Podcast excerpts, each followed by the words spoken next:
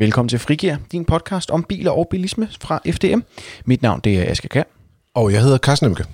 Og vi udkommer som sagt mandag og fredag. Øh, I dag der er det mandag, det vil sige det er bildag, øh, modsat om fredagen, hvor vi taler lidt mere abstrakt om livet som bilist.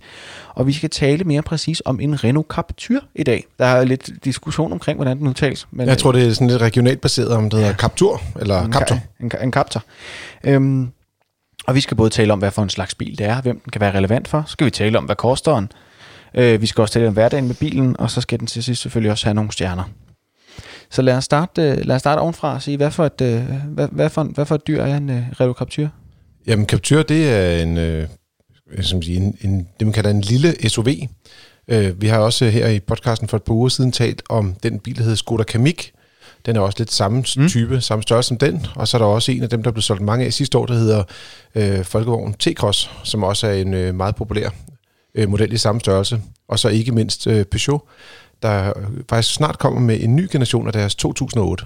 Og lige præcis Captur og 2008, de ligger meget op og ned af hinanden, sådan rent typemæssigt, og mm. de har også på salgstallene været øh, virkelig altså blandt de mest øh, sælgende biler. Og så var Captur en, en, virkelig en, en frontrunner, altså det var en af de første biler, der kom øh, i sin klasse, og har, altså, der er rigtig mange danskere, der har købt en Renault Captur. Det er en, det er en trendsetter. Og nu er der så kommet en ny en af dem. Øh, hvad, hvad, for, hvad, for nogle, altså, hvad for nogle fordele og ulemper er der ved at vælge sådan en lille SUV i den her størrelsesorden? Ja, man kan sige, i gamle dage, der kunne man, at det gode ved at vælge en lille bil, det er, at de typisk er billigere at have. Altså, skal man sige, så jo mindre mm. bil du køber, jo bedre er det. Og før i tiden, der kunne man godt få sådan nogle øh, minibiler, som vi kalder dem. Det kunne være en Yaris, eller en Polo, eller en Renault Clio, hvis det nu var fra Renault af. Mm. Øh, og så vil man gerne have dem som en stationcar. Og der kunne du netop få øh, Clio'en tidligere som stationcar, og det var en rigtig god familiebil.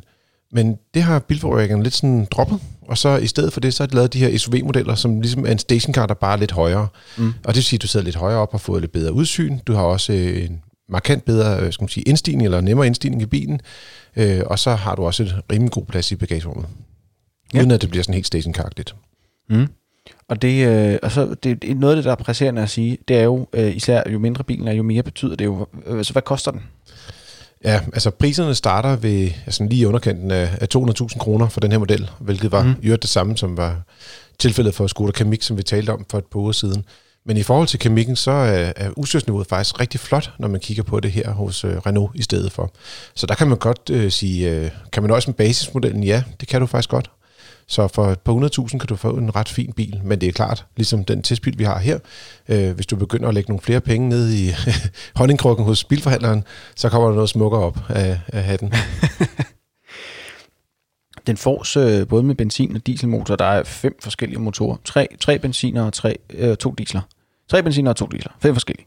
Ja. Øh, er, der, er der noget sådan, har du nogen anbefaling eller idé om, hvad for en man skal vælge? Jeg vil sige, som udgangspunkt synes jeg, at benzinmotorerne faktisk fungerer rigtig godt til bilen. Og øh, det er også sådan, at hvis du vælger basis benzinmotoren, så er den med manuel gear.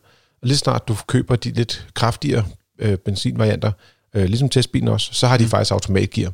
Og det fungerer faktisk rigtig fint. Så øh, jeg vil sige, det, det, det vil nok være den mellemste diesel, øh, undskyld, den mellemste benzinvariant, eller den kraftigste benzinvariant, der er, er det bedste valg. Med mindre, at man venter lidt længere tid, og så kommer der faktisk det, man kalder en plug-in hybrid, altså en bil, der også kan køre på strøm, du mm. kan lade. Øh, den kommer her i løbet af, jeg skal man sige, af 2020, men der har vi ikke fået priserne på dem endnu, men den, den kan faktisk godt vise sig at blive en rigtig interessant bil. Ja, så, så modsat øh, for eksempel Kemik, som vi talte om for noget tid siden, så er der rent faktisk en elektrisk udgave på horisonten. Det er Præcis. en elektrisk udgave. På jamen, øh, jamen endda mere end det er jo ikke bare en mild hybrid eller en mm. hybrid. Det er, det er en, hvor det er, du rent faktisk kan lade batteri op, og du får øh, skal man sige, en, en reel øh, fin rækkevidde. Jeg mener, det er omkring 50 km, man kan køre øh, alene på strøm, og det er jo faktisk ret fint. Mm. Nu ser du det der med, at de to øh, store benzinmotorvarianter, de har automatgear. Er det noget, de er født med, eller er det så også noget, du skal lægge ekstra for det udover? Nej, det er, altså, du kan simpelthen ikke vælge den motor, uden at den er automatgear. Så okay. når man kigger på prisen, så siger man bare, what, 250.000, det er nok godt nok mange penge, men så er det det store udstyrsniveau øh, i den bil, vi har fat på her. Øh, og så har du 130 hestekræfter og et automatgear. Øh, jeg synes, hvis man kører med den alene, så fungerer det rigtig fint måske hvis man kører meget med øh, familien, øh, så kunne man overveje at, opgradere til den lidt kraftigere motor. Den har 155 heste i stedet for, og jeg tror, at prisen, som jeg husker, det er 7.000 kroner. Det, det er ikke særlig meget. Det, det vil jeg øh, overveje, hvis man kørte meget bil. Og så øh, vi skal også lige tænke på, på udstyret i den.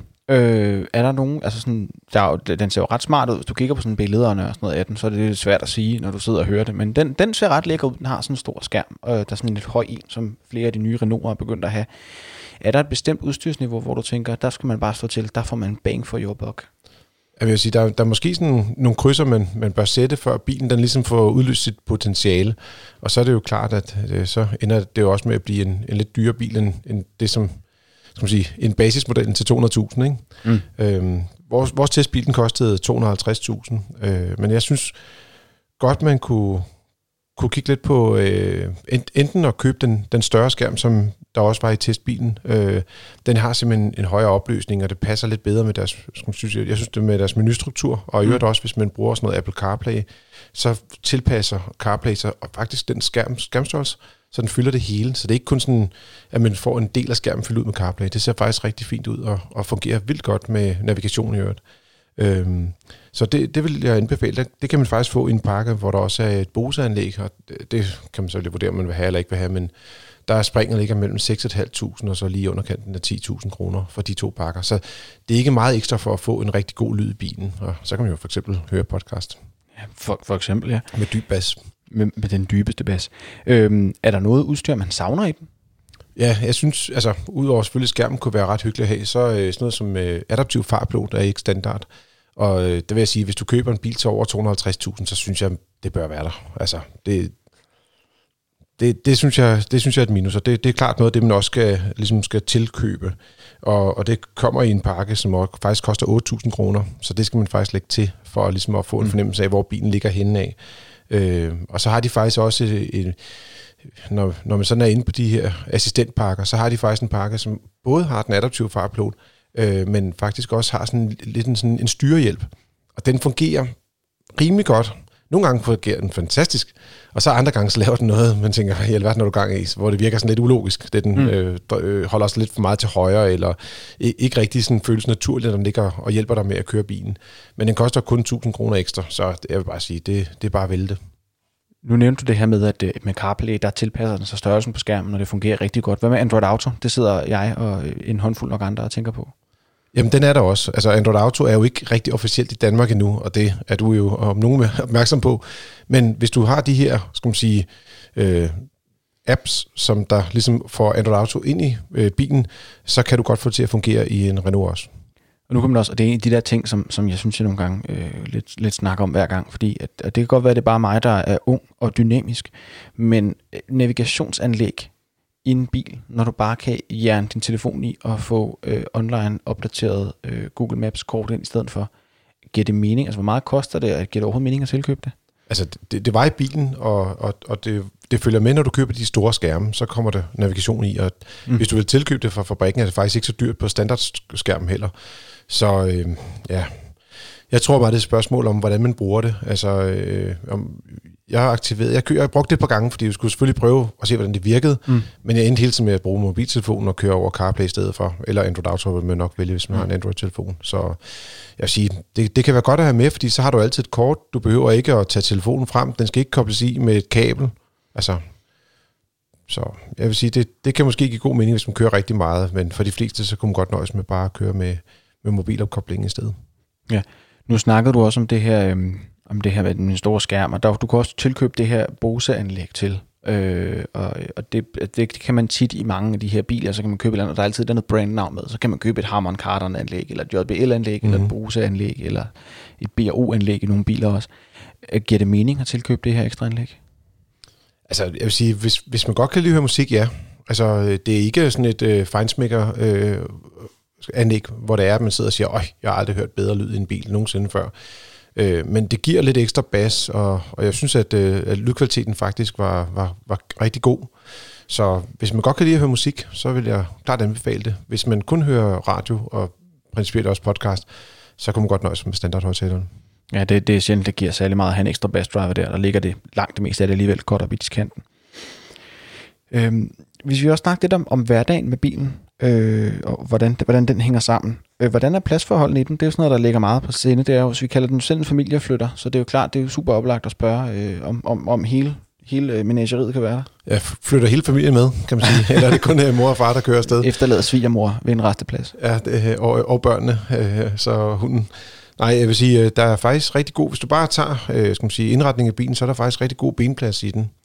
Og, øh, det, der måske kan drille en lille bit smule, altså nu, nu har vi en hund, så jeg prøvede prøvet også lige at smide et hundebur i, bare for at se, hvad, hvad sker der så? Og, øh, altså, der kan ikke komme så store hundebuer i bagagerummet, vil jeg sige. Og vi blev nødt til faktisk, for at lige se, om, om det kunne være i bilen, at skubbe øh, ryglænden lidt frem. Det er faktisk sådan, at, at bagsædet, der kan du øh, længdejustere det, så kører det frem og tilbage, og dermed udvide bagagerummet lidt. Og det er jo klart, at hvis der ikke har været god plads i bilen, så kan man ikke, til, så kan du ikke tillade dig at rykke øh, skal man sige, bænken frem, fordi mm så er der jo ikke øh, knæplads på anden række. Så, så kan de ikke være der. Så kan de simpelthen ikke være der. Og jeg har faktisk lige været ude og kigge på en, øh, en gammel Captur her i går faktisk, og, og der kunne man godt se, at altså, hvis du begynder ligesom at, at, at, at udvide bagagerummet, så forsvinder bagsædet stort set helt på den gamle generation af Captur. Der er den nye, den er, altså, den er længere. Øh, så så det, det vil sige, det kan man godt. Der er god plads i den. Øh, men den er ikke sådan abnorm. Øh, hvis man har store hunde, så vil jeg sige, så skal man nok kigge efter en anden type bil. Det er ikke, det er ikke, det er ikke en varevogn, men sådan i forhold til, øh, ja, det er måske nemmere at sige, i forhold til andre biler i dens klasse, altså hvis du sammenligner med, med andre biler i samme størrelse og prisniveau, hvordan, hvordan ser den så ud pladsmæssigt? Jamen, så, så begynder den at nærme sig lidt øh, Skoda Kamiq-størrelsen, kan man sige. Men den er måske lige, en, lige et par centimeter mindre. Men jeg vil sige, de fleste vil kunne finde god plads i den. Så det, jeg synes, den fungerer godt som familiebil. Og så igen det her med, at du har fleksibiliteten i den, så du kan ligesom justere ind efter, hvad dit behov er. Mm. Du anbefaler også øh, i den test, øh, du har skrevet, at man skal tilkøbe nogle eljusterbare lædersæder. Øh, hvad er det, de kan? Ja, altså, og det er jo igen der, hvor det er, at bilen begynder ligesom at vokse lidt i pris, fordi øh, at de ikke er mere standard, og skal man så virkelig bruge penge mm. på lædersæder, og er det ikke øh, sådan en luksus, man tager i en, og har man brug for det i en lille bil? Men faktisk er det sådan, at øh, den måde, man justerer førersædet, øh, især vil jeg sige, mm. øh, den er ret dårlig, og, øh, og hvis du vælger el, de eljusterbare sæder, så har du faktisk mulighed for at justere på din kørestilling, mens du kører også, på en, på en forsvarlig måde. Mm. Og det kan faktisk være meget rart, hvis man kører en længere tur, og man lige kan rykke ryglænden en lille smule op, eller lægge sig lidt længere tilbage, så man mm. justerer sin sædestilling lidt undervejs. Øh, og der vil jeg sige, der, der er standardjusteringsmulighederne faktisk ret dårlige på, på Captur-sæderne. Vi havde den både, øh, vi havde den i to varianter, som så var med samme motor, men som enten havde, øh, at det var lidt forskellige udstyr, men en af de ting, der var forskel, det var så sæderne. Mm. Og der synes jeg klart, at, øh, at de der eljusterbare lædersæder til, ja, altså jeg skal lige sige, generelt set udstyret er ikke særlig dyrt til den her Captur, så hvis man går ud ligesom og siger, jeg vil godt købe de her øh, lædersæder, øh, så er prisen den er under 8.000 kroner. Altså 8.000 kroner, det er jo ikke mange penge, for, både for eljusterbart og læder. Så det vil sige, det vil jeg godt, det, det kryds vil jeg anbefale med sætter. Det er i hvert fald en, en anbefaling herfra, hvis man, hvis man tager ud og prøvekører en Captur, øh, og man så har mulighed for at prøvekøre ind med de manuelle sæder, så er det måske værd at overveje, at man kan holde det ud. Ja, og så lige se, hvordan, hvor, hvor nemt det er overhovedet at ændre sin stilling. Så øh, ja, det, det er klart en forskel. Og så en anden ting, jeg har, jeg har stående i mine noter, øh, og jeg ved ikke, hvad det er, men du siger, at den har et mærkeligt handskerum. Eller et finurligt handskerum, rettere. Ja, det er fordi, at normalt så er handskerum, de sådan, de er lavet ligesom, hvor de sådan vipper ud. Men her er det ligesom en køkkenskuffe, du bare trækker hen mod dig. Og det vil sige, hvis man sidder meget tæt på øh, selve handskerummet, så det, kan det være lidt svært at åbne. Men hvis man, øh, er, skal man sige, er på langtur for eksempel, så, har, så kan du ligesom trække sådan en skuffe ud, ligesom en kæmpe køkkenskuffe, og så kan du så lægge din øh, drikkevarer der ned, eller hvad man nu har, har brug for på, på langtur. Ikke? Så der er faktisk rigtig god plads dernede i, så du kan både have plads til drikkevarer, øh, eller øh, som, det kan også være små ting, der skal spise, snacks undervejs, øh, eller, eller også øh, kan man også have kort liggende dernede, hvis man er den type. Mm. Hvis man nu, øh, så, så har man ligesom tredobbelt, så kan man både have øh, Google Maps på sin telefon, og yes. navigation i bilen, yes. og så sådan et, øh, et, et Deutsche Autobahn-kort. Så man kan sådan folde ud i hele kabinen, så ingen kan se noget. Det er helt perfekt. Det så har lille også noget at lave. Det er det. Øhm, hvad hedder det? Det blev sådan lidt gammeldags, men fred med det. Øh, nu, nu snakker vi om det her. Den her testbil, du har været ude med, den kostede de her 250.000 i listepris. Øh, og vi laver jo altid, når vi tester de her biler, så laver vi altid en beregning på, hvor meget den koster per kilometer. For det var også ligesom en, en del af historien på den. Og hvad, hvordan ser den ud der? Jamen, der ser økonomien faktisk rigtig fin ud. Øhm, den koster, øh, altså om, med, med alle udgifter, øh, og set over en femårig periode, hvor man kører 20.000 km om året, så koster den 3 kroner 20 øre per kilometer. Og det er faktisk en ret pæn pris for øh, mm. en, en bil af den størrelse. Øh, Kamikken, som vi jo også har testet, som jo er sammenlignelig i type og størrelse, den kostede øh, faktisk 35 øre mere per kilometer. Så den, er, den, den ligger i den billige ende, øh, af, når man kigger på den her type biler. Øh, den er også billigere end for eksempel en, en T-Crossen. Øh, det skal dog lige siges, den variant, vi tester der. Og det var også med automatgear i øvrigt. Øh, det er ret vigtigt, det her med, hvad for nogle motorvarianter der er. Ikke? Ja. Øh, Kamikken havde også en lidt kraftigere motor, men den, er, den ligger rigtig billigt til, kan man sige, øh, hvis man tager udgangspunkt i, i, i, i basispriserne. En, en anden ting, der også er værd at overveje, når man, når man kigger på bil, det er sådan noget i forhold til garanti og, og de forhold, der er omkring det. Er der noget at skrive hjem om på, på Capturen? Ej, der er de ikke så skarpe. Altså FDM anbefaler, at man vælger biler, som, øh, eller i hvert fald, vi anbefaler de garantier, som er på tre år eller længere, øh, og der er Renault ikke med. De er ikke op på, på tre år. Øh, de har så nogle, nogle øh, skal man sige, de har sådan nogle forsikringer, så de kalder, men som har sådan nogle, nogle vilkår, der minder om det, du har i garantien, så, mm. så du kan sådan lidt forlænge, kan man sige, øh, øh, garantilignende vilkår via en forsikring. Øh, og der kan du så købe en aftale, der løber op til bilen er fem år gammel, og, øh, og det kan du så gøre for, for 6.000 kroner. Okay, er det, er det meget eller lidt? Det, det passer nogenlunde med, med det, som det koster hos, øh, hos konkurrenterne. Men det er jo klart, det er noget, som der ligger øh, til prisen, og, og det er noget, som der bare, øh, for eksempel følger med, hvis du køber en Hyundai, der er der bare fem års garanti. Og der er uden kilometerbegrænsning hos dem. Det, sådan er det ikke hos Renault. Og hvis vi så skal tage alt det her og, og samle sammen i en dejlig, forsimplet øh, numerisk vurdering, hvor mange stjerner skal den så have, Karsten? Jamen, den lander på, øh, på fire øh, solide stjerner ud af seks. Øh, det er den skala, vi bruger, øh, når vi tester biler i motor. Og øh, der kan man sige, det er sådan øh, jævnt hen ad landevejen med et lille nyk opad. Den er ikke helt op at ramme en, en femmer, som den ellers skulle gøre. Øh, men der, der er lidt på udstyret med, med sådan nogle ting, som adaptiv fartblod burde være på, synes jeg. Øh, der er også nogle steder, hvor der er, man kan sige, øh, hvis, hvis du går ud og køber en her bil, så burde garantien måske også være bedre for at løfte sig helt op øh, på, på en 5-6 stjernet vurdering. Du har lyttet til Frigir, din podcast om biler og livet som bilist fra FDM. Du kan læse testen her af Renault Captur på fdm.dk eller finde links i episodebeskrivelsen på din podcast-afspiller. Ja, det kan du nemlig. Du er som altid velkommen til at anbefale podcasten til en ven, eller sende den videre. Hvis du nu ved, at der er nogen, der kigger på en Renault Captur eller en bil i samme størrelse, så er det måske værd at skifte det afsted. Inde i din podcast-app er du også altid velkommen til at give os et eller andet antal stjerner, du finder passende, eller for den sags skyld skrive en anmeldelse, så vi ved, øh, hvad vi gør godt, eller hvad vi gør skidt. Og så er du meget velkommen til at skrive ind til os her på Frigir. Det kan du sende en sms, skulle jeg sige, en e-mail til podcast så det tror jeg var det, vi havde for den her gang, Aske. Øh, vi høres ved. Vi høres ved.